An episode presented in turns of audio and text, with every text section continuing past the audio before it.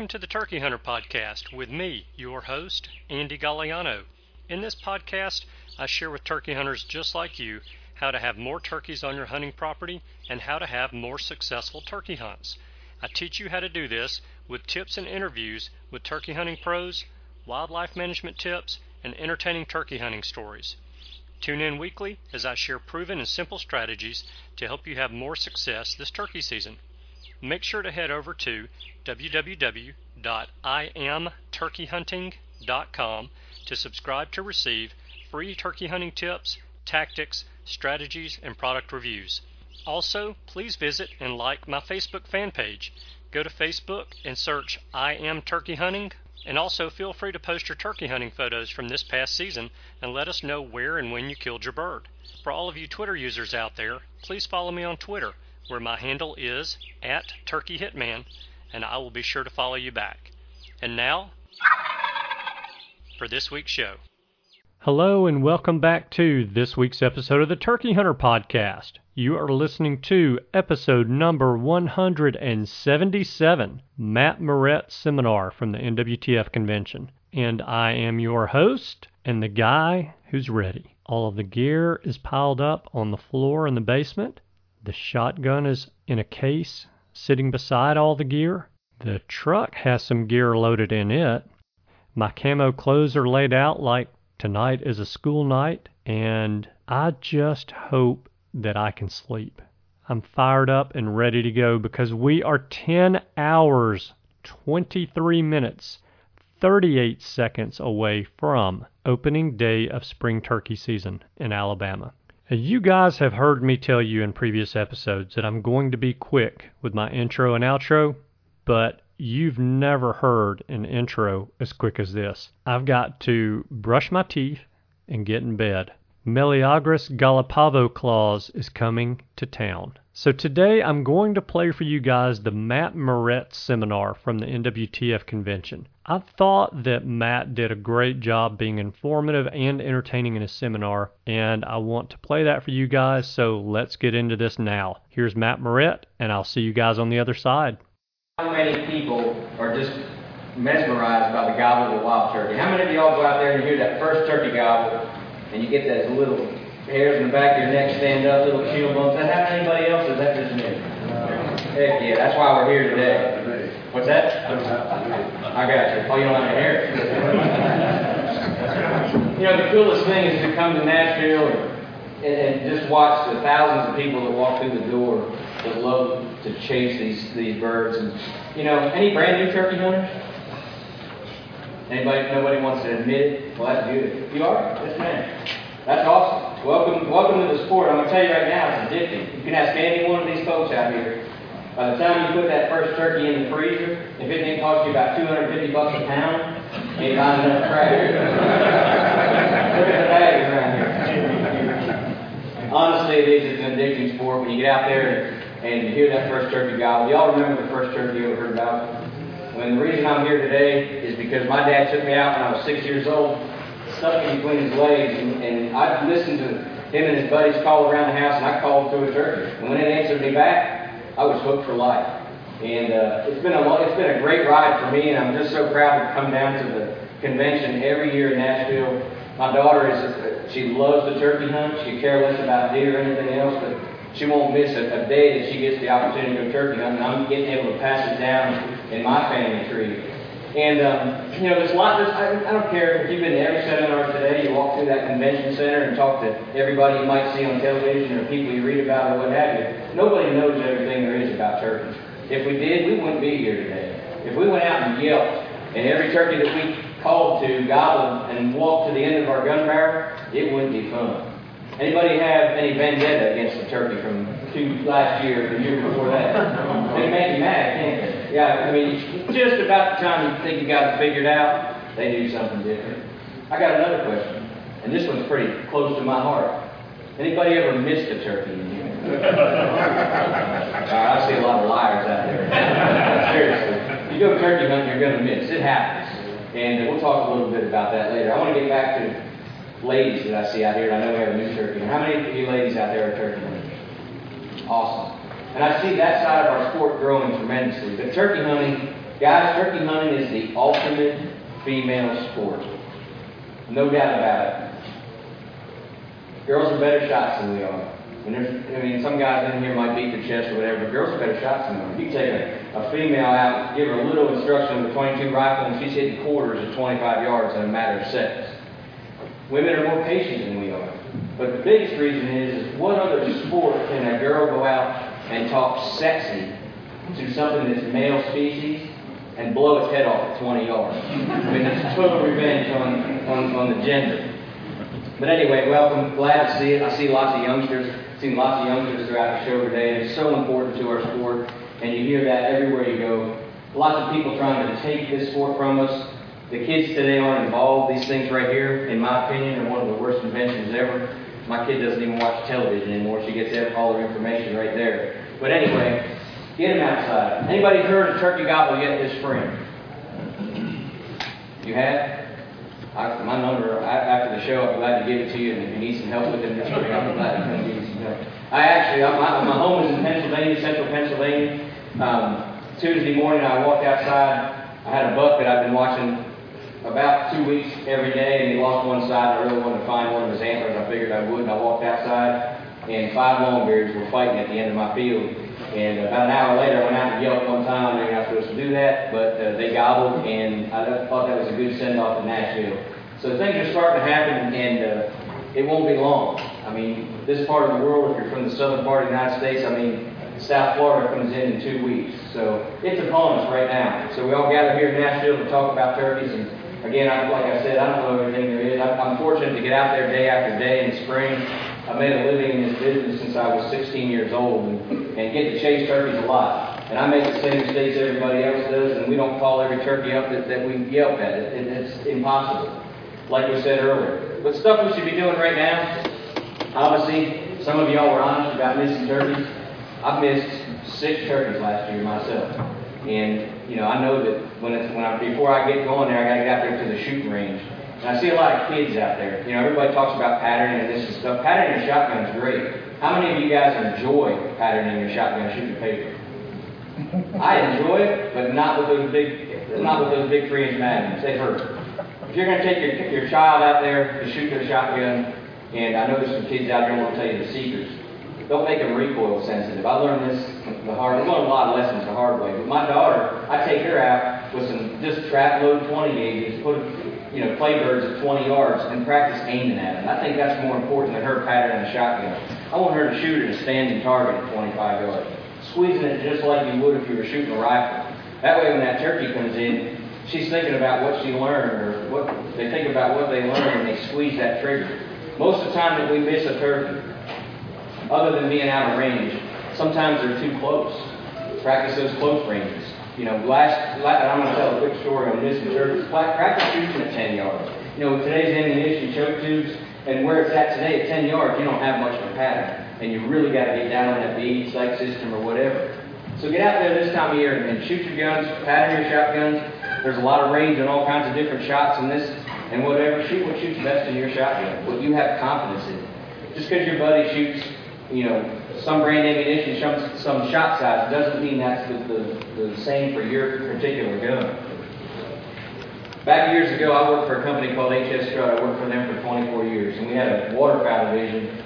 And uh, the gentleman that uh, ran the waterfowl division was always making fun of us when we come back and miss a turkey. He's like, "How do you ever miss a turkey at 20 yards with a shotgun? You got a pattern like this. You know, we shoot ducks and geese, all this, and you know, just really it." So about the second I invited him on. I invited Barney Calef on a uh, turkey hunt down in southern Iowa. I was living in Iowa at the time. And uh, long story short, my whole goal of this trip was to get a turkey somehow so close that he would miss it, just so I could not hear this anymore. But long story short, roosted a turkey down there. It's just a perfect situation. There was two logging roads that came together, and just a beautiful hardwood top, and, and uh, we slid in there the next morning. I knew right where to set up. I got a decoy out in that crossroads, and I put him about maybe about 10 yards, probably a little less than 10 yards from that crossroad. I got behind him. I said, "Whatever you do, don't shoot. We want to get all this great footage. Please don't shoot till he gets up there to the decoys." And uh, long story short, Turkey just—I mean, it was like it, it was a godsend. First thing he does is start gobbling, gobbling. We tree call a little bit. He flies down. Can't see him. I hit him one time. He just comes right back, and you just hear him coming close. You can hear that rattle in his chest. He gobbles on his own. He's looking for us. About that time. Y'all know what that feels like when you can't see him yet. And they start making that sound. Anybody that, that, that get anybody like like it does me when you hear that sound? I mean, it's just your heart pumps and you can't stop it. About that time, I see that tail coming up over that hill, and I look at Barney. He's left-handed. He's three yards in front of me, and I see that gun barrel just doing this. I can see it's to shake. I'm like, we're going to win this game. anyway, and a lot of times when they see a decoy, the thing you want to do is stop calling. So he pops his head up over that hill and he sees that just one hen decoy up there, and he just locks up. And he slow walks. I mean, it takes him, it feels like it takes 30 minutes for him to walk five yards. Anyway, he gets up there to that hen, and I let him just play around there a little bit, and I cut to that guy when he sticks his head up, and they said, shoot. And I, right before that, I cut to him, I look at Barney's gun barrel, and went from just shaking to figure eights. I mean, he's like, he's losing. Long story short, he pulls the trigger. I watch the leaves above that turkey's head. I mean, hit four feet over his head. He never put his cheek down on the shotgun. He was so into the show that he forgot to aim at the turkey. I know that that's happened to a lot of us in here. Sometimes you get so into it, you forget that you got to aim at that thing. It happens to me all the time. I get cross-eyed sometimes from staring at them so long.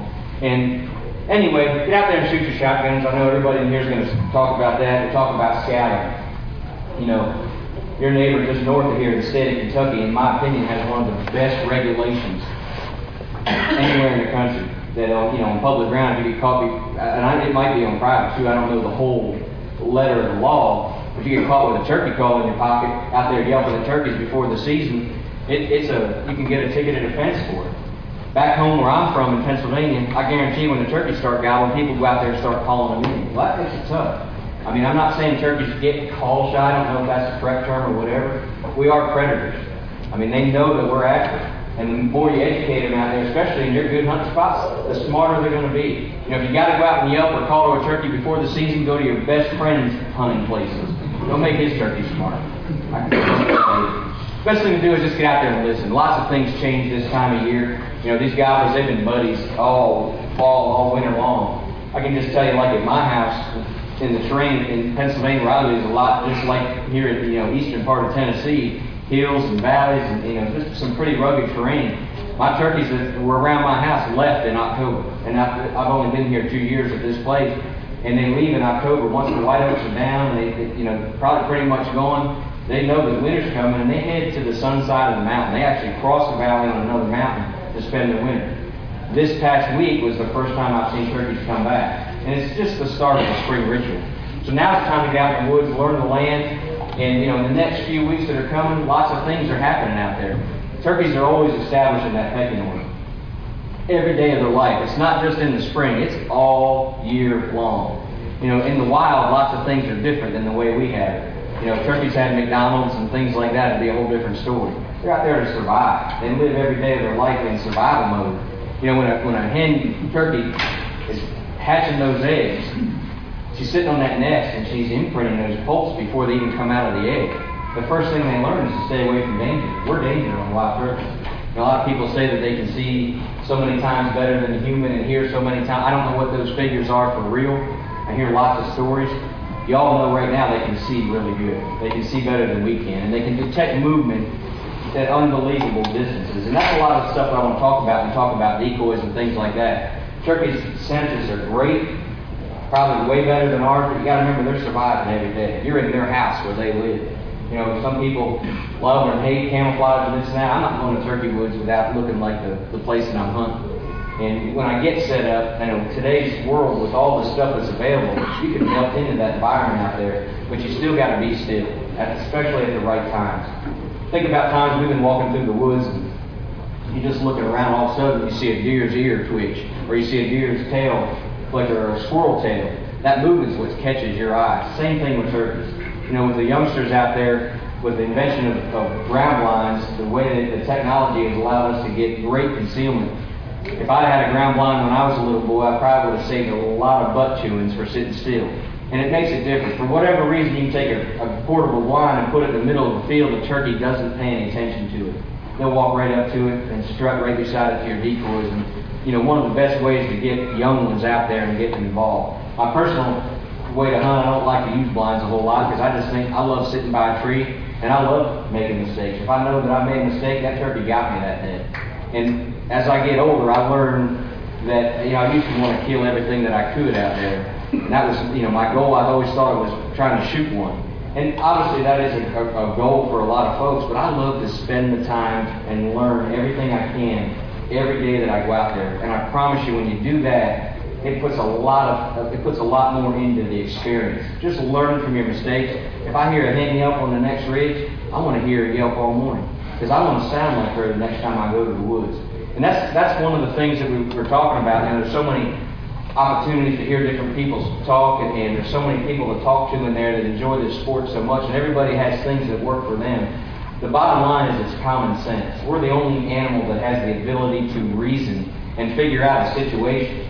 But for whatever reason, we get out there and turkey gobbles, sometimes we lose our mind. How many of y'all are deer hunters? Anybody still to this day have trouble sleeping the day before opening day of deer season? That's why we go hunt. If you're out in that deer stand, let's say we're bow hunting, that first doe comes in, we're not going to shoot a doe, and that right leg starts to shake. Has that ever happened to anybody else with me? That's why we go hunting. It's, it's that adrenaline flow that we get. And like I said, when we're out there turkey hunting, we're talking to these birds. We're not just making noise. And that's that's something that, that was taught to me a long time ago. You know, even though that I love the turkey call and, and go out there and try to make different sounds, a lot of times I was just making noise. When I learned how to talk to them and know what they needed to hear and what I needed to say, I was a lot more successful with bringing turkeys closer to my gun barrel or closer to somebody else. Nowadays, I, I personally probably don't carry a gun five or six times a year all spring. I enjoy calling turkeys up for other people more than anything in the world. I love to watch other folks' reaction.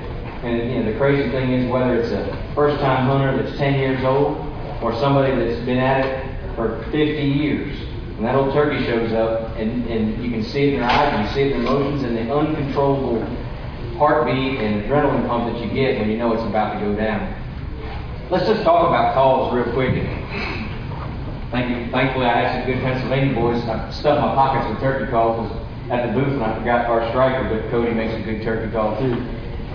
The tone is built right into these things. This day and age, anybody can run a turkey call, and I'm gonna. I'm just gonna borrow a little one here real quick that I see. You want to come up and help me, buddy?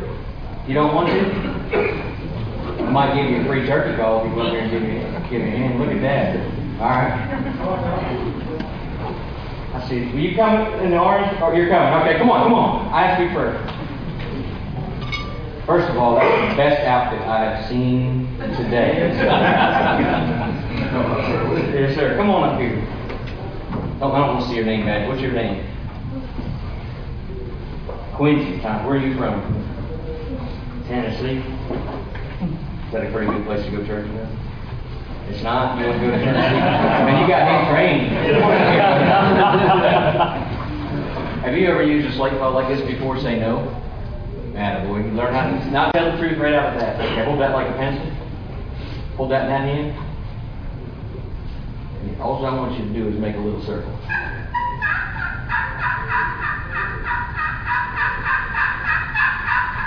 Man, you got it, buddy. You got it. That's all you got to do. You've used one before, haven't you? Yeah, I thought so. I'll tell you what, are y'all going to be around the show? You can come by the booth and I'll get Quentin take care of, it. you can't have it. All right? And I want you, grade are you in? Second, I want you to do me a favor on Monday. I want you to take that turkey call to class. And as soon as that teacher turns around, there's no chalkboards anymore, whiteboard or whatever, and goes to write something, I want you to do it as loud as you can. All right? I'm kidding about that. Thanks. Come by the booth. all right? Quick, if you call any turkey in the country like that, And that old hen's yelping, that's what she's saying all the time. You don't gotta get fancy. Slate calls, box calls, tone's built right into the call. The stuff they have today is incredible. They already sound like turkeys. Now when we get to the woods, now it's time to talk to him and lay that presentation out and, and tell him what he wants to hear. You know, when I grew up turkey hunting, when I was a kid, there wasn't much information out there. There wasn't cell phones or the internet or Google. You want to learn what a hen turkey sounds like, you had to go to the woods and spend time with it. You can Google hen turkey yelp, on YouTube, and there's 7,000 different variations. Every turkey has different voices, just like we do. That's why there's so many calls available out there. Some people like slates, boxes. A good turkey hunter, like I said, not a good turkey hunter. Most turkey hunters, like I told you earlier, they got a vest full of half the stuff that's available out there on the show floor. I mean, y'all got your favorites. But it's amazing that you always, I know you guys do, I've seen the bags of crap you got across here. Um, the, the, it's amazing you always reach for that old faithful, the one you have the most confidence in. And that's the, that's the key. You got to have confidence. You already sound like a turkey. Let's talk, you know, a little bit about the calling situation. And I wish I could say, hey, you can do this, you can call up every turkey in the country. Like Quentin just did there, the basic yell is something turkeys do every day of their life. They wake up, they tree call, which is a yelp. It's soft. You know, she might fly down and she's just letting other turkeys know where she's at. She'll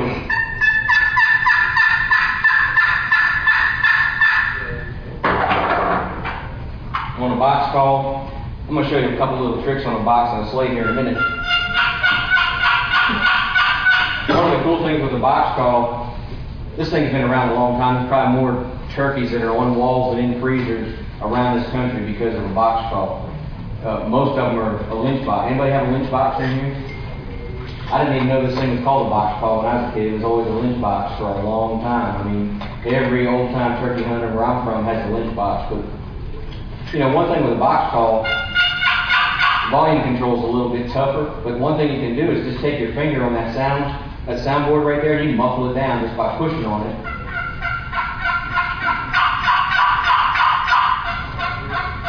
You can muffle that sound. Again, I don't care what kind of calls that you use. That yelp right there, if you can do that, you can go anywhere in the world and kill a turkey. You don't have to know that whole repertoire, all the language of the turkey. They're yelping all the time. Soft, loud, controlling the volume is very important. Before we do this, let's talk about decoys real quick. How many of y'all use decoys? And that, that's way more than I've seen 10 years ago. How many believe in decoys? That's awesome. Anybody not believe or don't trust decoys? Skeptical. Skeptical. That's that's beautiful because that's how I was for a long time. And, and I'm you know I happen to work for Avian-X, we're a decoy company, but the, the person that introduced me to decoys when they first came out, they kind of looked like half buzzard, half turkey, and you know, and they work one out of ten times. Now here's some keys about decoys that I think that when it happens, it'll change your mind. Decoys can run turkeys off. They can do the, what you don't want them to do. It can happen. Lots of reasons, and, and we'll, we'll cover that. But decoys have come a long way. I mean, who thought you could make a rubber, what my buddy calls these a rubber chicken? Who thought you could make a rubber chicken look so realistic?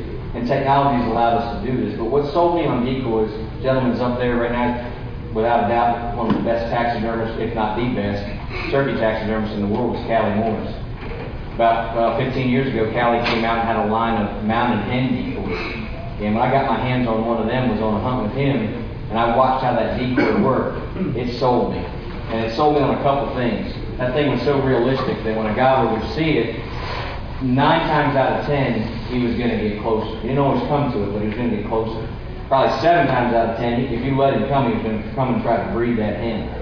I realized it was the realism, obviously, because in my past I, I was skeptical because I put a foam decoy out and it might have some interaction, but most of the time the turkey would kind of get nervous and walk off.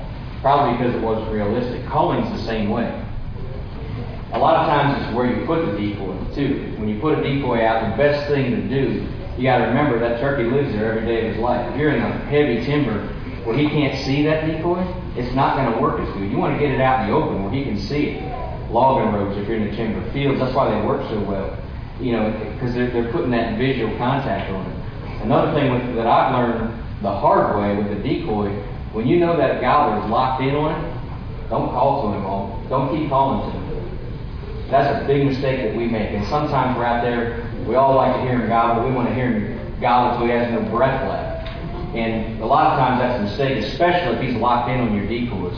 I didn't grab a gobbler decoy to bring down here, but I'm just going to hit on it real quick before we go into this thing I want to talk about, kind of simulating hunt. My personal choice and, and what we we at Avian-X have, have learned is that the best way to attract a gobbler in the spring is by using mating aspect, which is some sort of a hen decoy, and a gobbler decoy.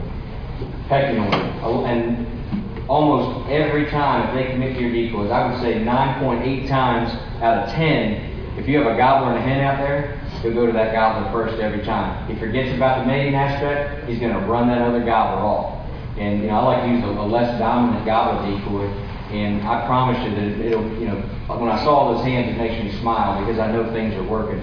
Without a doubt, realistic decoys have changed the game of turkey hunting.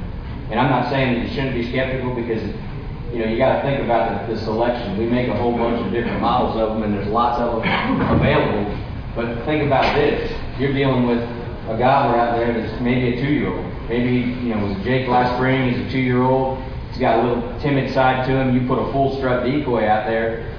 Full strut is the most dominant posture a gobbler can have. He comes out there. Last time that he got tangled up with him, it hurt. He got hit upside the head with a wing. I mean, it, you and I are smart. We're only going to take that one or two times, and we're not going to try to go find a date. It's just like, you know, it's just like us. The dominant, the, pecking order in, in, wild turkeys is tremendous. And it comes to, into play with sometimes the calling and your decoy selection. And that's why, you know, we make so many different poses because they all have their, their pluses and minuses. You know, a lot of times we have a, a feeder pose. A feeder we use a lot in my part of the world where there's a lot of pressure. And a feeder is just a contented hen. You know, one thing that I always look at when I came over to Net six years ago, when I got a lesson in, birds and feather placement and body posture, we call this our breeder decoy. Basically, we do that because of the way her body is positioned lengthwise. But the cool thing about this, if you look at the feathers on the back and you watch hen's body language out there, it'll tell you a lot about what's going on. This decoy, when you put it out, it's actually calling to that turkey. And you don't realize that, that they call through body language, but when you pay attention to turkeys, and they do talk to each other, not just vocally. Her wings are dropped on the side of her body there. She's showing that she's content. And think about it. Last time you saw a turkey see you or spook or get nervous, he draws those wings up tight to his body, whether it's a gobbler or a hen. So you exit real quick. Those wings are showing you that you know this this hen's content. So it keeps that turkey relaxed. You put a feeder out there, that turkey's feeding. When she's when she's feeding, she's at her you know most contented um, time that she could be, and you're relaxing that turkey. So you're thinking like that when you go to your decoy selection, and you go, you go to put them out. We don't make six or seven models just to sell a bunch of them. We make six or seven models so you have your choice of what you want to do. If I know I'm battling with a turkey that's been out there for years, he's got a lot of birthdays, and I know he's going to have big spurs, and I'm having a lot of trouble, I'll go to that strutter style decoy because you're challenging him. Then you're showing him a dominant pose. And we've all seen it. I mean, they'll work, no doubt. But the more dominant you make your, your gobbler decoys, the more times you might run a turkey off. There's no doubt about it. But, you know, we talk, we, I'm kind of bouncing back and forth, and I apologize that there's so much we could talk about. We could stand up here all day, and somebody else could be in here and have different opinions and things that work for them. I've seen it, you know, we are talking about shotguns earlier. I personally like six shot. I shot it my whole life, and I have a lot of confidence in it. Get down the road, some people shoot fives, and I know there's some stuff that's a lot smaller out there nowadays that are, that are doing incredible. Use what works best for you. Just because, like I said, just because it works for your buddy, if he uses a slate call and that's what his go-to, that doesn't mean that's the best thing out there for you. How many of y'all here use diaphragm calls? Anybody in here can't use a diaphragm call? Oh, okay, and that's common. Very common. And, and I'll be honest with you, I ask that question a lot because this is the kind of opportunity you have here at the, at, at the convention to go in that, that room and anybody that's working in that turkey call, those turkey call booths, I don't care if you come to Zink or Quaker Boy or Primos or Knight & Hale or HS Strut, there's somebody there that can help you. They can, they can see. Now there are some folks that I ran into that absolutely cannot cannot use a mouth call. I mean, it, it, it, there is that. There's not many, but there is some out there. But a diaphragm call, obviously, everybody that, that forever has thought you have to use one to kill a turkey. That's not true. They are the toughest to learn for most people. They're the toughest to get most realistic because you got to spend time with it. Best time to do it to practice with your mouth calls is in your vehicle going back and forth to work. Now, I want y'all to take a survey this year because you probably never paid attention to it before. But from now till opening the turkey season, just keep an eye out there on the roads and you watch some guy or some lady driving down the road just they're practicing in their truck. Best place to practice.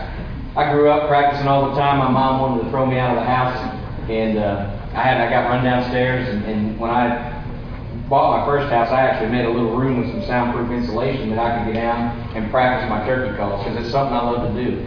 I hear so many guys today come up like, man, deer season ended, I got my turkey stuff out. That's awesome. Don't get your turkey calls out the night before turkey season, especially in mouth calls.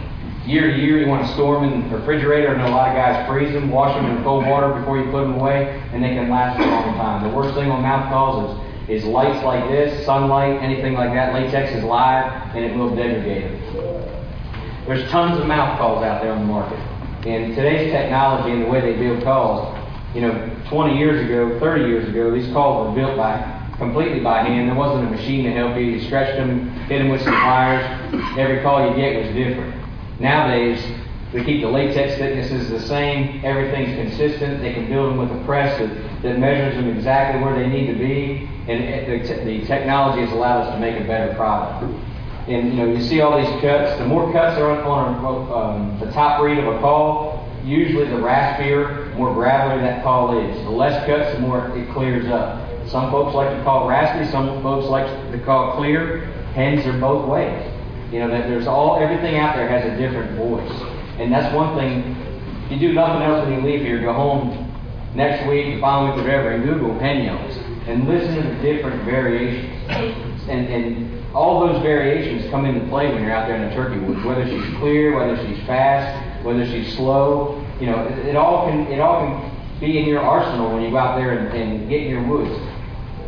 If you're out there hunting and you hear a hen yell, and you think she sounds like your box call, the best thing you can do is try to imitate her because he hears that hen every day. If there's a hen out there that cuts three times and yells six, and I hear this competitively, I'm going to do the same thing. I mean, you're out there trying to fool him. And things like that are where the guys that are real successful at bringing turkeys in day after day, they're listening for that. And it's just automatic. But a mouth call, for, for just real quick, basically get a seal in the roof of your mouth. You lay your tongue up there, kind of like you're going to fog your glasses to clean them. That's where that air comes from that you want to run across that reed. With today's stuff, you don't have to you don't have to hit it real hard. You don't got to push your tongue up there real hard. You don't got to blow real hard into the talk. When I first learned how to use one, it took everything you got. You almost got blue in the face to get a sound out of it. Now you can just kind of ease your tongue up there and hit it. You're going to get a sound out of it right away. And you want to bring that air, not just blowing it like you're blowing a candle out, but puffing it kind of like you're going to clean those glasses.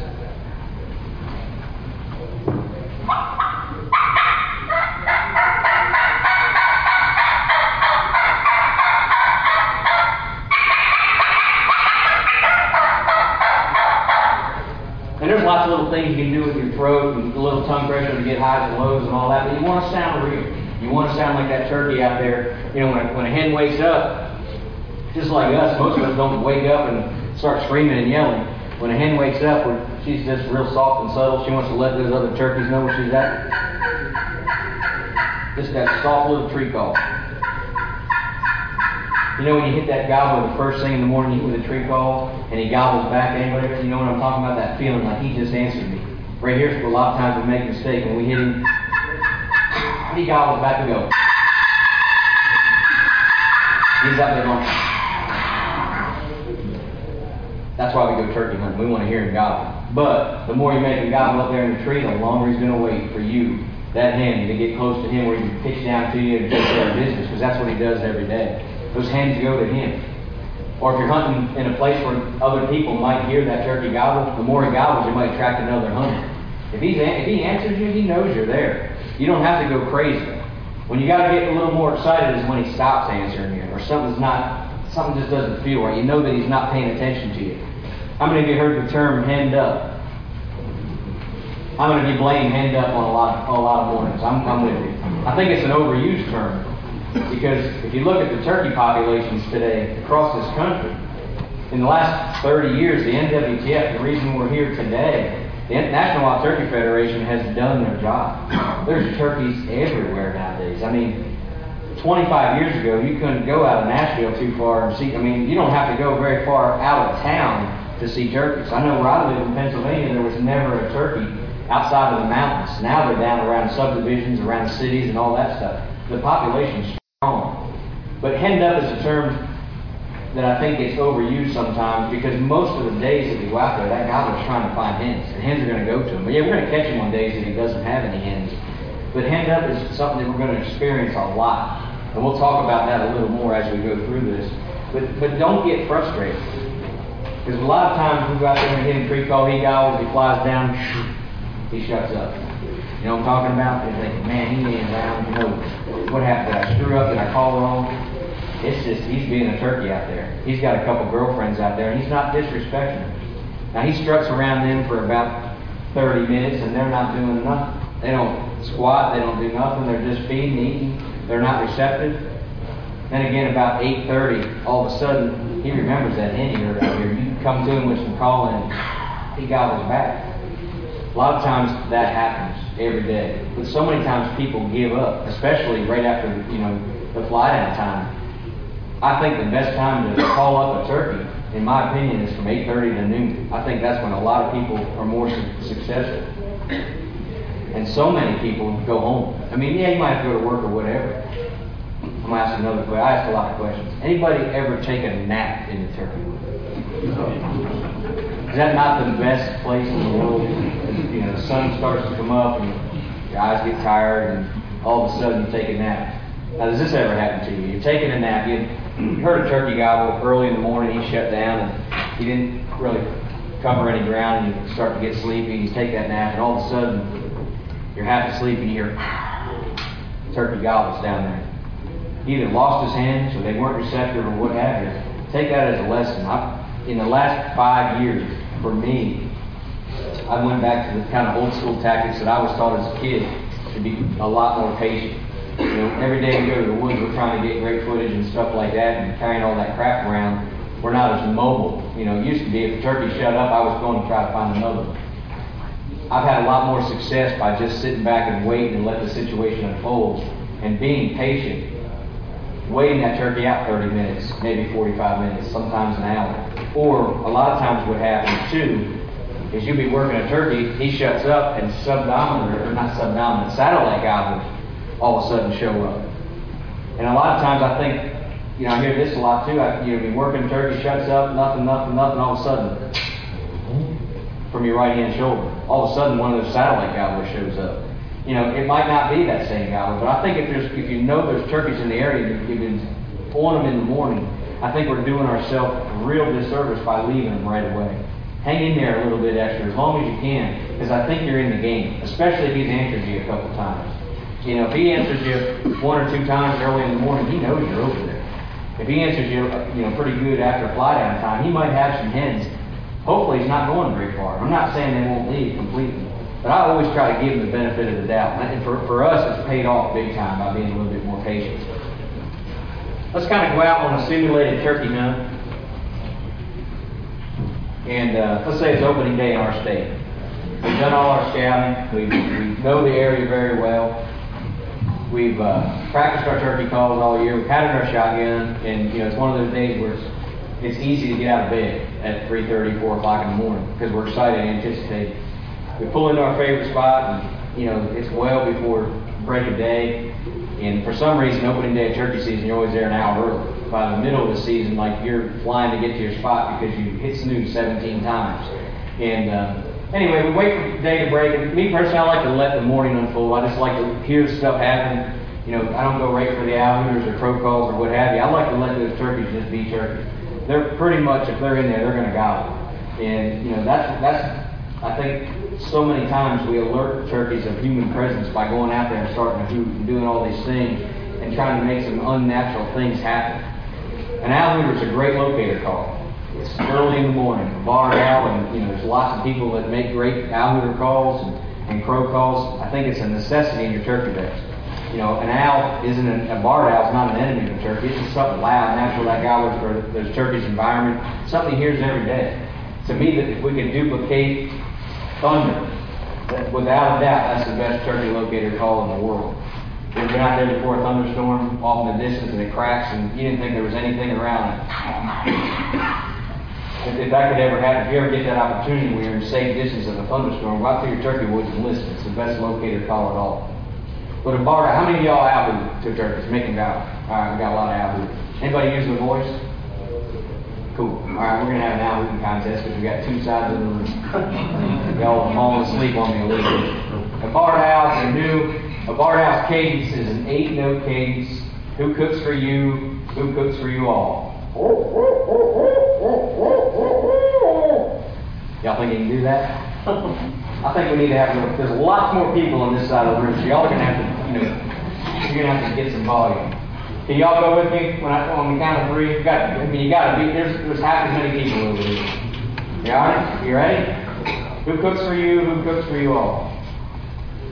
If anybody's sleeping, we need to wake them up. Right, Queen? You're not sleeping yet, right? Your dad trying to talk you out of that sleep call yet? All right, ready? One, two, three.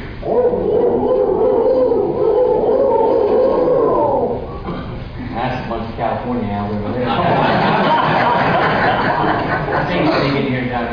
I think y'all can beat them?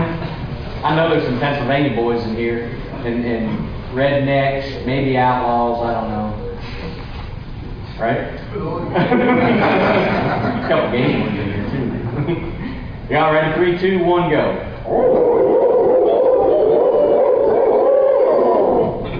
Awesome. You got some ringers over here too. Some guys that sound like an owl. Owl's a great locator call. Crow's a great locator call. Again, it's just something loud natural that turkey's environment. Let that morning unfold. Let's say we've been out there, we hear two turkeys gobbling. One on, on a point of a ridge. We know he fed up there that, that evening before. We know right where he's. The other one's down the valley quite a bit. We, we have permission to hunt that ground. I'm going to go to that turkey right over the ground. And I think this is crucial.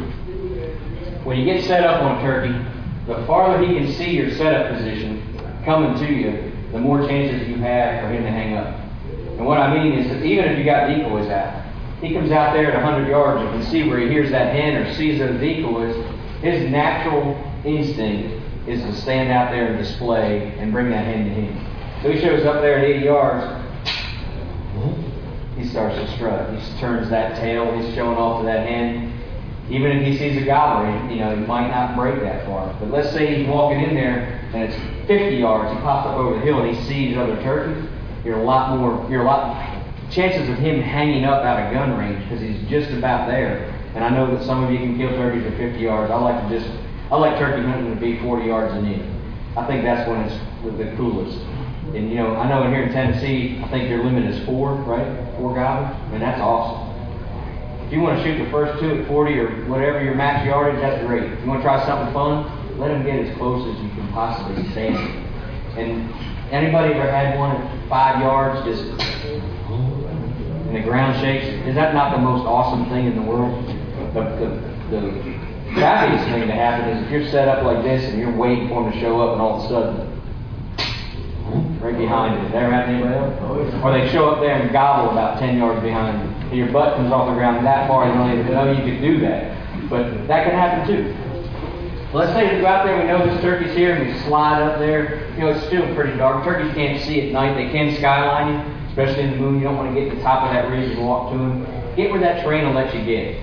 You know, so many people have different philosophies on that. Some people like to get real close to them. If you're that good, that's awesome. I like to give it a buffer, you know, 150 yards, 125 yards for, for what we're doing, especially trying to film. Get set up. Me being a right-hander, I like to find a big a tree bigger than my shoulders, point that left shoulder in the direction I think the turkey's coming.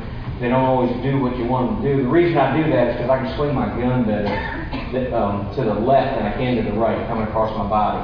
Get set up. I tell everybody to unload your turkey vest right there. Get everything on the ground. That way, if you shoot a turkey, get excited, run off, and forget all that stuff, you got to come see us at the show next year to replace the stuff with turkey. Anybody ever lost something in turkey wood? I, I swear, I'm standing here today. I have a buddy in Alabama. We killed a turkey years ago back in the swamp, way down in L.A., down in Eddie Salter's hometown, L.A. He always says he's from L.A., Lower Alabama. Um, we ran up, got the turkey, got the truck up, and took off, and he left his shotgun sit at the tree. And to this day, that 870 that is an Advantage Realtree camo is still in that turkey woods. I'm sure it's been flooded a few times. Now, he left his shotgun, went back. That's the problem with camouflage shotguns. You lay them on the ground, and you forget exactly where it was at. Anybody in here ever lost a shotgun? Okay. Lots of stuff out there in the turkey woods, lots of stuff. But no, in all honesty, get yourself ready. Let the let the morning come to life. The little birds start to wake up. Everything out there. And If you know, if you're a new turkey hunter, when you watch a spring morning just unfold and everything that's about to happen, it's cool as it can get. It is absolutely. You see light come, you know, from the darkness, from the animals that wake up first, the birds, and you know, I remember being in South Florida the first time that I heard a uh, oh, what's ribeye in the sky? What, what bird is that? Sandhill crane. We don't have them in Pennsylvania. The first time I heard of sandhill crane, I thought it was like a pterodactyl. Man, I never heard anything like that in my life. And they'll scare you if you not if you don't know what they are. You, my first trip into the swamps, Alabama, when I was 16, they set me down this logging road, and all I heard, you know, being from Pennsylvania, obviously a Yankee, all I heard from those Alabama boys was, man, you got to watch the cottonmouths and this, the gators. I mean, I had snake chaps, and I'm not tall anyway. I mean, I had everything. I looked like the Michelin man walking down through the woods because I was scared to death. But the sounds that I heard in the swamps of Alabama were some of the coolest things that you could ever hear in your life. And you know, as you go up to you know to where we live in Pennsylvania, New York, and the New England states, it all changes. And it's the most awesome thing to witness as an outdoorsman, especially in the spring. You know, especially in our part of the world where it's been. I mean, everybody up there right now is grouchy this winter's not been too bad, but we, we're stuck in that cold weather. It's gray a lot of times, and everybody needs a little sunlight to be happy. That's why I love to come to Nashville in February, because most of the folks from here south, they, they get that sunlight. They're feeling good. They're feeling like I want to feel when I hit the turkey woods. But it's just the coolest thing in the world. But let the, let the morning come, come together. I like to let that turkey gobble on its own. We can use those owl if we have to to make him gobble. The thing that you want to make if you got to make him gobble, is to figure out where he's at. That's what a locator calls for. You want to figure out how to get set up. Let's say we get, you know, you're better off. Turkeys will do anything. They'll fly across the river, come down, they'll go across, and they'll do that stuff. To put all the odds in your favor, if you can get the same level with that turkey or slightly above, you know, or if you know where he's going, you want to get between the roost and where he's going. I mean, that's the best situation. So we get set up on a little ridge and using the ridge to our advantage. There's a little swale out there about maybe 60 yards. He has to get to there to see where that hen's calling from. So he's just out of gun range. I get my decoys, put them in an open, a little bit off my left shoulder. And one reason for that is if that turkey's coming from that doorway to me, if I put my decoys right between him and I, when he's looking at those decoys, I'm sitting right behind him. Now, a turkey can see 280 degrees without moving his head. But I don't want his focus on those decoys with me in the background. And I've made that mistake more than once. So I put them off to one side if possible. You know, and a lot of people say, well, how do you put your decoys? People have theories on that. I try to make them look natural. Most of the time when you see a jake or a gobbler and a hen out there, that gobbler's following And maybe they're walking to, you know, maybe there's a field over here and I know they're going to walk to that field. I'm going to make that hen look like she's walking with that gobbler right in tow. I'm just trying to make things look natural. Let the woods come, you know, just start to settle down all of a sudden he gobbles again. We're 125 yards. I mean, this is what we've been waiting for. The first sound I'm going to make is that turkey on the limb is, is just what a hen does when she wakes up.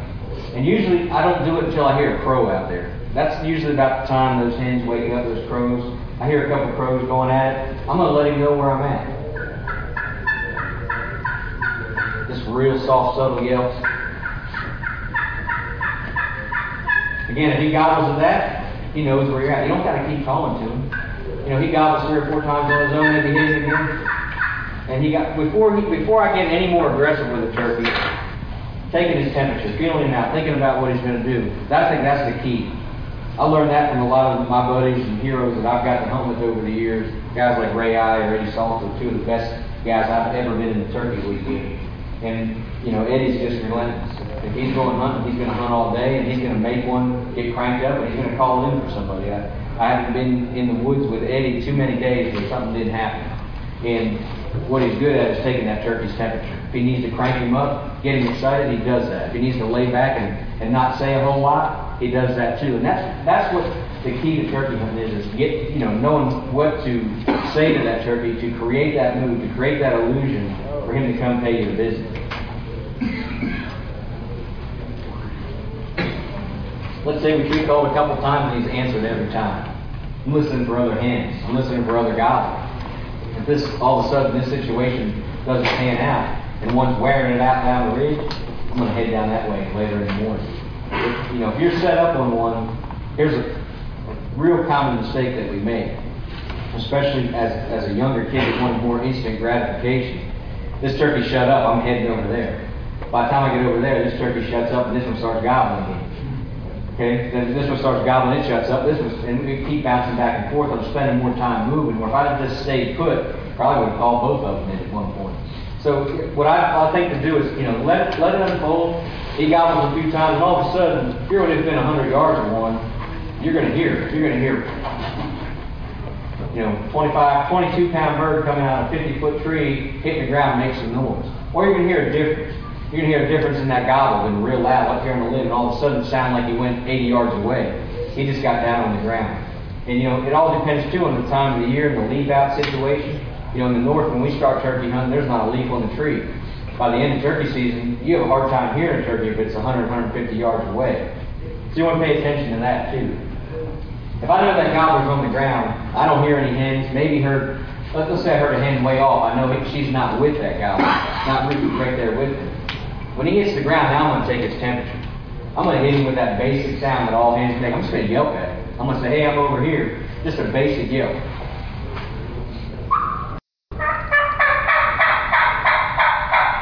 Nothing.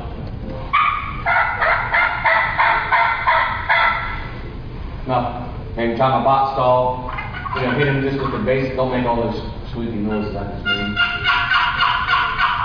Nothing. Okay? Now you took his temperature, per se. You hit him with something, you're just trying to have contact with him, and he didn't answer you. Now you know as a turkey hunter, it's just like us. You know, guys, you can tell. How many of y'all are married here? How many of y'all, when your wife says, hey, take out the trash, do it the first time? So you're attesting to it, right? You have to get a little inflection in your voice, right? Yep, okay. Doghouse right now, there you go. Inflection is important, and emotion. Now you know you got to tell that, that guy about something else. You got to tell him, hey, take out the trash with a little bit more of authority. Not a cuss word yet, just authority.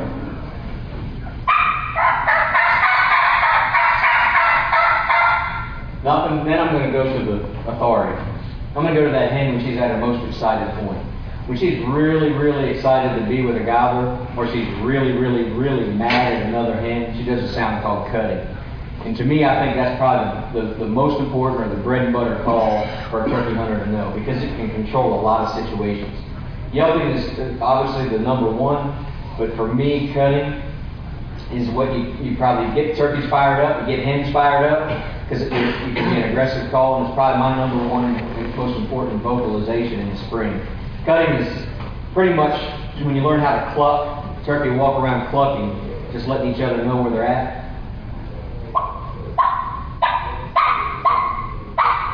Not that fast, she's just looking for another turkey. Now, when she's, when she's excited,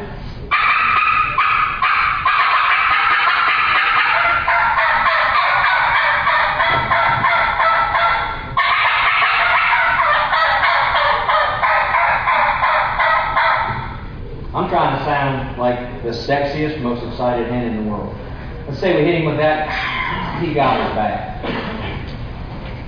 One of the things that I like to do is, is keep on calling. If you listen to a hen when she yells, watch when you're watching those YouTube videos, you're watching her in front of you. She yells. if you watch the contest up here today at the Grand National Contest, you see a lot of guys doing this they got their mindset. They're, they think, you know, they're trying to be a hen and they've got their hand like this. But when a hen yelps, she's yelping like that. Every note stops because she's listening. Most of the times, hens won't call over each other. And if you really pay attention to it, a hen, she's doing it like that because she wants to hear in between notes in case. But she will always stop. And she's listening. Us as hunters want to do the same thing sometimes we get so into it. And that's what I like to do a lot of times. If I know I got to crank a turkey up, I might start calling. And I hear him gobble, I'm going to keep calling like I don't hear him. A lot of times you're playing that mind game with like she didn't hear me. So I'll start cutting. And he gobbles in the middle of it. I'll just keep on doing a little bit. You know, I don't have to, it doesn't have to be fast. It's just sharp. Maybe you got to break that up. And going. I'm playing hard to get kind of. I'm playing like I don't hear you. I'm trying to turn that table, get him excited. You ever see one when he's so excited coming to a decoy that that snoot's hanging down? Looks like a barnyard turkey, and you know you're in the swamps, of Alabama, and there's nothing tame about this turkey. He's just mesmerized. And he's mesmerized because you've got him excited, and then he visually sees your girlfriend, and he can't take it. That's where I want him to be. I want him to get so excited that he says, hey, she's not coming to me, I'm going to turn and start coming to him. Let's say we cut like that, maybe yelp a couple times. Yelp real soft, 80 yards. That little heel's out there at 60, he's getting close. All of a sudden, you hear him gobble on his own. He's looking for you. First thing I'm going to do is just let him know I'm still there. Something soft maybe right there. Doesn't have to be loud. If he gobbles on his own, I'm going to answer. I'm listening. I don't hear any hands. I don't hear anything else there. I just hear, I heard that turkey gobble. Sometimes he'll gobble and you hear an old Jake go. That old Jake's running with it. You know, he this time of year he probably gobbled a lot. You know, a week from now he gobbles, that big old long beard swats him upside the head. He stops gobbling. He's gonna. They, a lot of people call it cow or that Jake yelp. Think about that, because that can be a tool that you can use later on if a turkey might hang up or something. We'll talk about that in a second. Let's say this particular hunt, all of a sudden you see those tail feathers come up over that hill at 60 yards, got our decoys right here. You hear that sound we talked about earlier, that I mean that to me that's when you know that he's you know, you almost got that thousand dollars or whatever it costs to get a turkey mounted. I mean you gotta burn a hole in your pocket because you know this is a big turkey of the ridge, you've been hunting for two years. Start to shake. You know you have to make another. Back and forth he goes. He's hung up a little bit, just out of range. And now it's a tough time because you got your hand shaking a little bit, and you don't want to make any move, but you don't want to sound like a woodpecker. And you finally get it down in the call. Remember that turkey's now 55, 60 yards. You know you got to make another sound, and you go. And promise you, if you call that loud the one that's that close, he'll start shaking and think there's a 900 pound hen on the other side of that. Closer they get, soften it down. I mean, if you got to use a friction call, plug and fur on a slate call or glass call is about as good as it gets. Obviously, a mouth call's in your mouth. You can learn how to use one of these one handed. I like to put it down every side on the back side. I got my shotgun right here.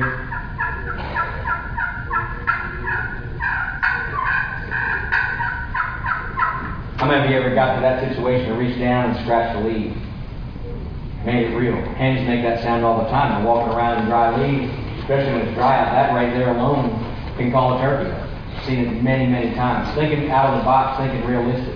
Maybe early in the morning you want to sound like that hen turkey flying down. I mean, a lot of times they'll make a vocalization. When she leaves the limb, she'll be getting ready to leave. But when she cackles, what else does she do? Her wings would be Take your hat. I mean, you're just telling that gobbler that you hit the ground. All those little things to keep in your back pocket can make a difference. It's not rocket science, I promise you. It's not rocket science. Most of turkey hunting is common sense. So let's say we soften that call up. Hopefully he, you know, comes pays us a visit, comes to decoys, and we take one home with us. That doesn't always happen. Let's talk about a couple other things. Let's say that all of a sudden he gets out there 50 yards and a hen starts yelping. She's off our right hand shoulder. She doesn't stop. She comes right beside us, right in front of us, right past our decoys, goes to that gobbler. And, and uh, has that happened to anybody? Makes you mad. Makes you real mad. What makes me even more mad than that is I'll be trying to locate one, walking ridges and calling and yelping and trying to get one to gobble. And all of a sudden, hen, worst sounding turkey call I ever heard in my life.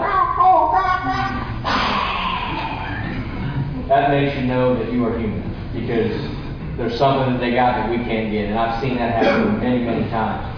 We're going to battle with hens out there. Hen up, we talked about it earlier. It's a term that's probably overused, but you're going to battle.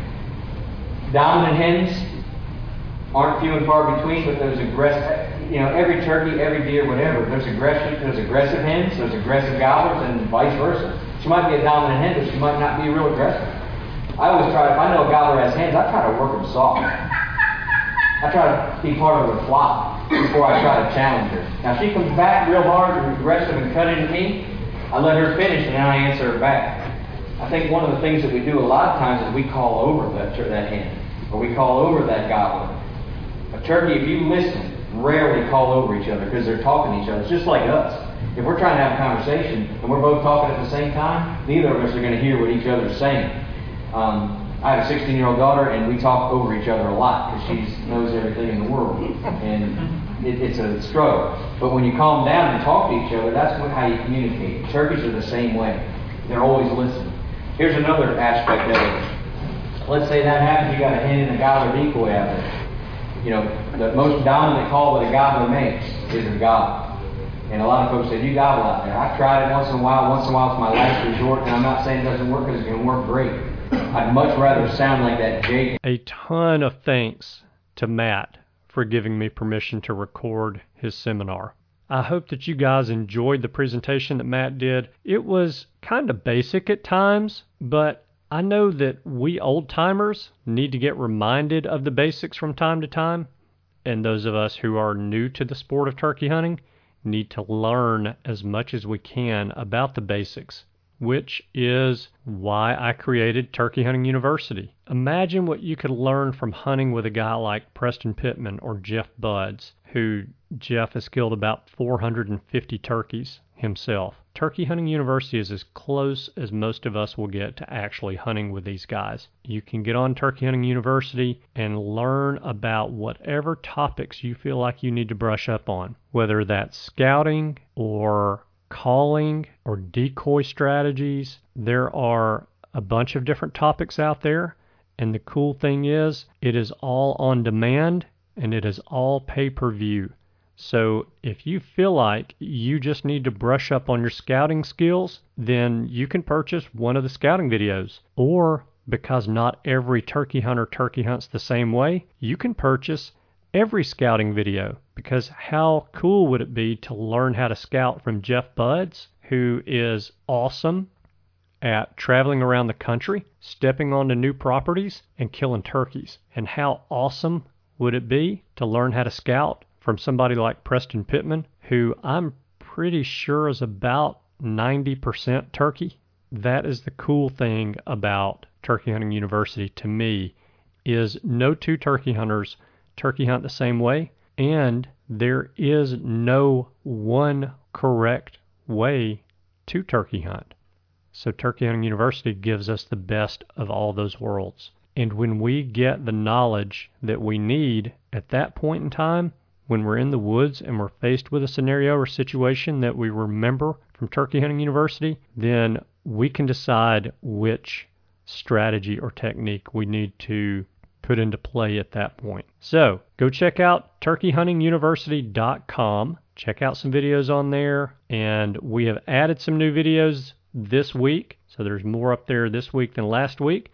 We discovered a few glitches thanks to you guys who've been listening to the show and for helping me with the soft launch of the site. And we're working on some of those glitches. Some of them we've gotten straightened out already, but others we are still working on. But there are no glitches that are going to stop you or prevent you from watching the videos that you purchase and learning some great information and strategies. So before I cut you loose, I would like to say welcome to a new future turkey hunter and a new member of the Turkey Hunter podcast family and the newest member to the Willahan family. Max Willahan is our newest little turkey hunter. So congrats to Thomas Willahan and his wife on the birth of their son Max. I know you guys are excited. I actually saw a picture of Max on Twitter, I believe, and he is one cute dude. That's for sure.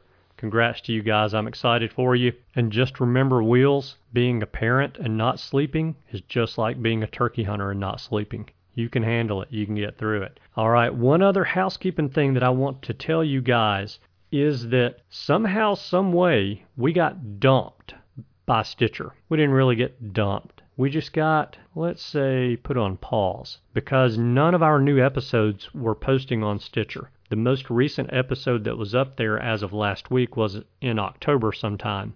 Thank you to a couple of you guys who emailed me and messaged me on Facebook to let me know that Stitcher had dropped the ball. Well, Stitcher picked the ball up, and we are now back on Stitcher. So, for any of you guys who prefer the Stitcher app to listen to the show, you can pick those shows back up now on Stitcher. But remember, if you want to subscribe to the premium content, then you have to listen to the premium content using the Podbean application on your mobile device. So just remember that one little tidbit. But if you're okay with the free episode, then we're back on Stitcher and ready to go. Okay, so I tricked you. We don't really have just two housekeeping items. We have four housekeeping items today. So, housekeeping item number three. Well, here's J.R. Holly to tell us about it. Hey, everybody. I've got J.R. Holly on the line with me this evening, and we are picking our next winner for the giveaway this week of the Dixie Fowl Company gear that JR has graciously donated to give away. And JR, how are you this evening? I'm doing good, Andy. How you doing? I'm very well, thank you. So I loved the story last week of the Osceola, Mm-hmm. and you know, anytime I get to hear a story of a turkey flopping, it's just it just makes me smile. Right. How old were you when you first started turkey hunting? First started turkey hunting. Let's see. I was in the sixth grade, so I would have been 12. I had a a real good friend. Him and his dad and uncles in our town were known as the turkey hunters. Uh, and uh every small Alabama town has like one little clan or one little family that's the turkey hunters and this was my my buddy's family and I don't know, got me interested in it, watched some videos at his house and started going and not too many people in my family knew a lot about turkey hunting, but my grandfather knew where there were turkeys, so he would take me and turn me loose all through middle school and I'd chase him around. But yeah, I was uh, I was about twelve when I first started turkey hunting. That's cool. And you started on your own, pretty much. I mean, you know, without having family to get you out there and drag you out when you were four, five, six years old. Oh yeah, yeah. We um yeah, like I said, I had a close friend who who kind of showed me the ropes, but we were still kids. But Yeah. but yep, grandfather took me, dropped me off, and I would just chase him around and learn as I went. That's pretty cool. So you started at 12. How old were you when you killed your first turkey? I killed a Jake when I was 15. Jake. Awesome. And you did you call him in yourself? I did my my first turkey and the first bird I ever called in, and it was exciting. I can tell you that. Man, that's too cool. Yeah, heck yeah, I would have been hooked. No doubt. Had that happened to me. Well, Mhm. you just picked our winner for this week. So Awesome. entry number 15 is our winner. And let me do some math here. It's high level math for an Alabama boy like me. yep. All right. So, hey, I actually know this guy. So, Joe Casalco is our big winner this week. Okay. Entry Sounds good. 15. Yeah. So, Okay. Joe's a longtime listener of the show, and is he and I have emailed each other often, and actually spoken on the phone a couple of times about, believe it or not, turkeys. Well, imagine that. so, yeah, Joe's a good guy. So, congratulations, Joe. I will shoot an email out to you, and I'll copy JR on the email, and we'll let Joe and JR take the conversation from there so that we can get that gear in Joe's hands. But, Joe, you need to go to JR's website, and JR, give everybody the web address again. Okay, the web address is Dixie Fowl Co. at uh, it's dixiefowlco.com. Excuse me. There we have all of our lines of items, and for anybody who didn't win, they can still go to dixiefowlco.com, use promo code Turkey18, and still get five dollars off for the rest of March. Man, that is too cool. And very gracious of you to offer that promo code as well as the giveaway items. Very appreciative of that. And we're happy to do it. Good deal. Well, man, I'm going to let you go because I have a feeling it's getting close to your bedtime. And believe it or not, it's really getting close to mine because I'm going to be getting up in the morning to swing Well, a you're, uh, shotgun you're- over my shoulder. You're probably not going to sleep much tonight anyway, so it won't really matter what time you go to bed. You're right. I probably should just drive on over to my hunting spot and get out of the truck and just stand there and wait on it to get daylight. I did want to say one thing. We're going to kind of mix up what we're doing for the last giveaway. We are still going to give away the Dixie Fowl hat and decal.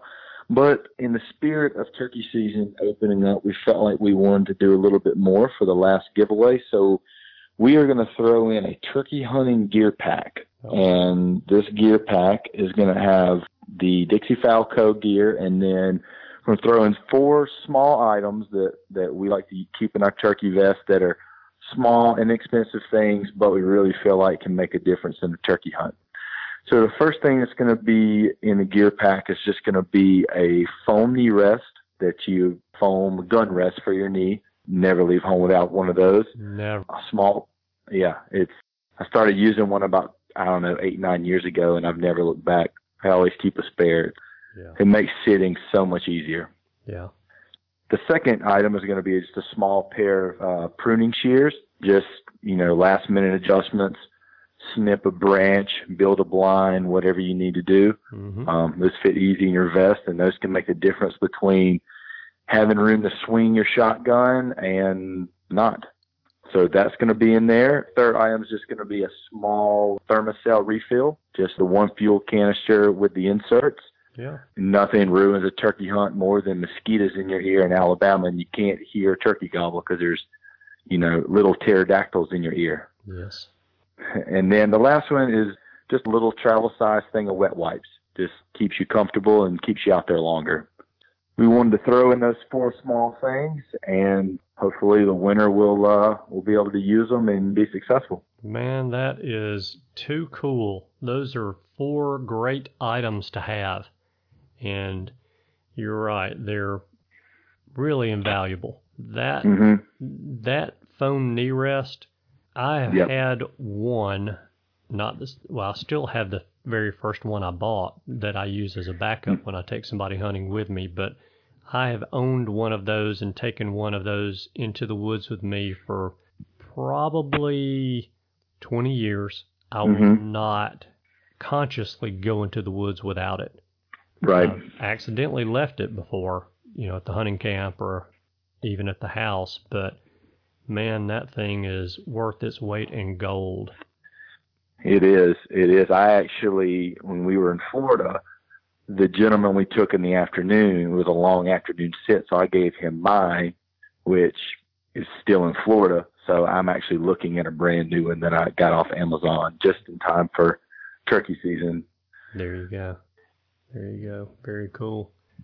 JR, man, that's awesome. I appreciate you doing that and going above and Mhm. beyond. Appreciate you doing the giveaway and everybody if you well, whether you've registered or not, you need to re-register this week. And so you can register or if you need to re-register, then you can do that by texting Dixie Fowl D I X I E F O W L with no spaces. Text that to the number 44222. From there, you're going to get a text back that says, please enter your email address or please reply with your email address only. And once you do that, then you'll be entered into the giveaway for this coming week. So that is the Dixie Fowl Company gear. That is a knee rest, hand pruners, a Thermacell refill, and wet wipes. Mm-hmm. Tools Yep. of the All- trade we can't all live essential. without. Yes, indeed. Mm-hmm. Yes, indeed. Well, sir, you're very generous and very kind. Appreciate you very much. And I wish you luck this weekend because you're getting out on a youth hunt with Yep. a young man. And I wish you both a lot of luck. And hopefully the hammer will drop on a bird this weekend and you'll continue that Florida streak that you have going. And- we'll see. I'm I'm hoping for the same. Yeah, yeah, absolutely. So, good deal. I'm going to let you get on with your evening, and I look forward to talking to you next week and hopefully seeing another selfie with you and a turkey this weekend. Yes, sir. And good luck in the morning. Thanks, JR. Have a great night. All right. Uh huh. Bye bye. Goodbye. All right, congrats to Joe Casalco for winning the Dixie Fowl Company gear. Housekeeping item number four is the announcement of the winner of the Strutton 360 mechanical decoy stake. So here's Richard Dunkin to tell us more about that. Hey everybody, I've got Richard Dunkin on the line with me tonight to pick out another winner of the giveaway of the Strutton 360 mechanical decoy stake. And Richard, how are you this evening? I'm doing good, Andy. I'm going to be in the Turkey Woods Friday, so I'm feeling real good right now. I know. I'm excited. Man, I just don't know if I'm going to sleep between now and opening morning, but hey, you know, I won't sleep once season starts anyway. So, what's an extra day or two of no sleep? Absolutely. Yeah. So, I've been wondering about the Strutton 360. How many states have you sold and delivered the Strutton 360 to? You know, Andy, it's really interesting. Not only have I sold in all 50 states, believe it or not, because we do have some people using the Strutton 360 for predator hunting but these were actually all hunting sales. And then I've sold sold also to Mexico, New Zealand, and Canada. Oh, that's cool. So I have always wondered about the turkey hunters in New Zealand. So did you sell those to a guide or an outfitter there? You know, I never talked. I uh, I never talked to the guy. Yeah. I mean, he just placed an order online through my web page, and I had a ship to location and shipped it, and never heard from him. So I don't know what the results are, but it actually did go to New Zealand. That's pretty cool. Well, I would just about guarantee he's killing turkeys with that thing because, from what I understand, the New Zealand turkeys are not like Alabama turkeys. They're pretty stupid. that's, probably true. So, yeah, they're probably just falling all over themselves to get on that Strutton 360 decoy and get shot. So that's that's pretty cool. And then so all 50 states. So you sold them to people in Alaska. Absolutely. You know, I actually talked to a couple of the guys that bought Strutton 360s from Alaska, and what it was was they had moved to Alaska to be hunting guides, and one was actually from Georgia, one was actually from North Carolina, and they came back to the lower 48 to turkey hunt in the spring. Yeah. So I actually shipped them to Alaska, though. Yeah, that's pretty neat. Yeah, I know a lot of outfitters up there are there for their fall hunting season and that's it. And they don't live there year round. So that makes sense. Yep, for sure. Yeah, very cool. Well, again, you didn't know it, but you just picked our winner. So awesome. The number of states that you sold in, I'm actually going to bump it and include the countries and provinces that you've sold in as well. So we've got Mexico, Canada, New Zealand. There's three. And then we have 50 states. So that means entry number 53 this week is our winner. And I don't have a name for the winner, but I do have an email address of duckcommander98 at gmail.com. So Congrats to Duck Commander 98. I will be sending an email out to him and I will copy you on that email, Richard, and hopefully we'll get a response back from him very quickly so that we can get that Strutton 360 decoy out and get it in his hands ASAP. So That's awesome, Andy. I shipped the first unit to our winner last week and he should have received that Strutton 360 today, so soon as we get the contact and mailing information and the ship to address, I'll have another Strutton 360 on its way. Very cool. That's awesome. So let's do the text option again this week. You want to give away another one of these, don't you? Absolutely. That was kind of a leading question, wasn't it?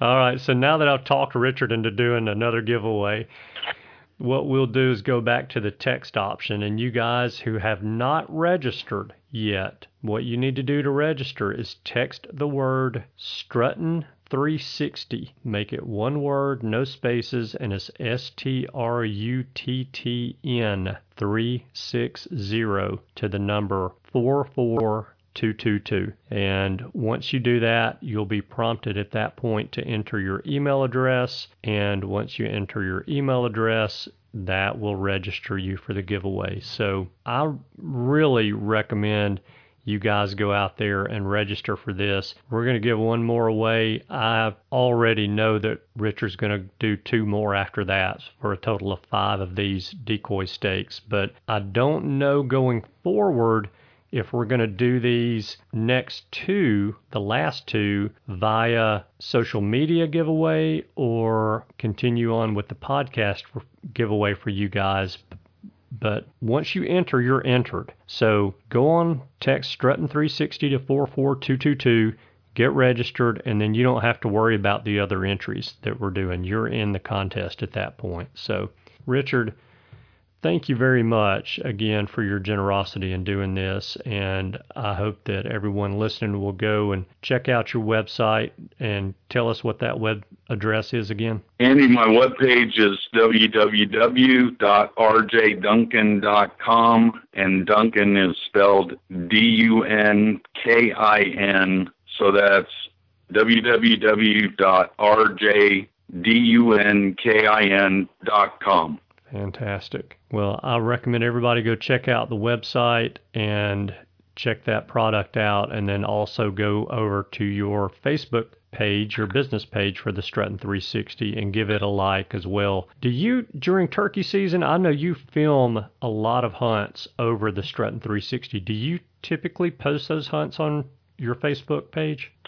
Andy, I've got a number of videos posted and I'm working with video editors now so that we can get some more up. I've got a large number of hunts, and I'm always looking for good editors to edit videos. So if you have an interest, send me a note on my webpage.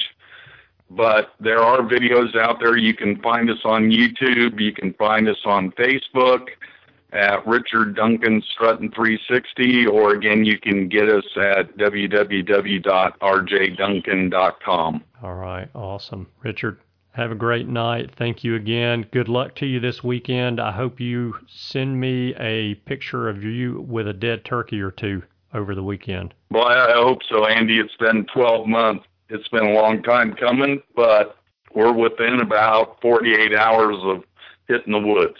Absolutely. Fantastic. All right, sir. Well, I look forward to talking to you next week. Be safe out there this weekend and have a great one. Thanks, Andy. Thank you very much. Thank you. Goodbye. Bye bye. All right. Congratulations to Duck Commander 98.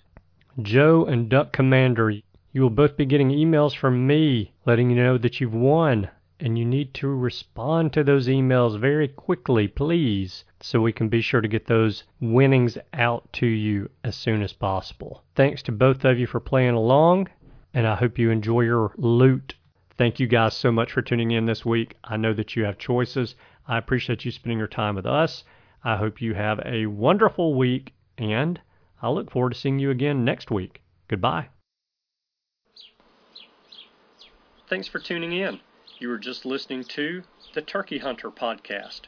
If you enjoyed the show, please go on over to iTunes and leave a five star review. And make sure to head over to www.iamturkeyhunting.com to subscribe for free turkey hunting tips, tactics, strategies, and product reviews to help you have a more successful turkey season. And stay tuned for upcoming episodes on hunting afternoon birds how to film your hunt, and the breeding cycle of hens, as well as some guest interviews. Thanks again for listening. We know your time is valuable, and we appreciate you sharing some of it with us. See you next week.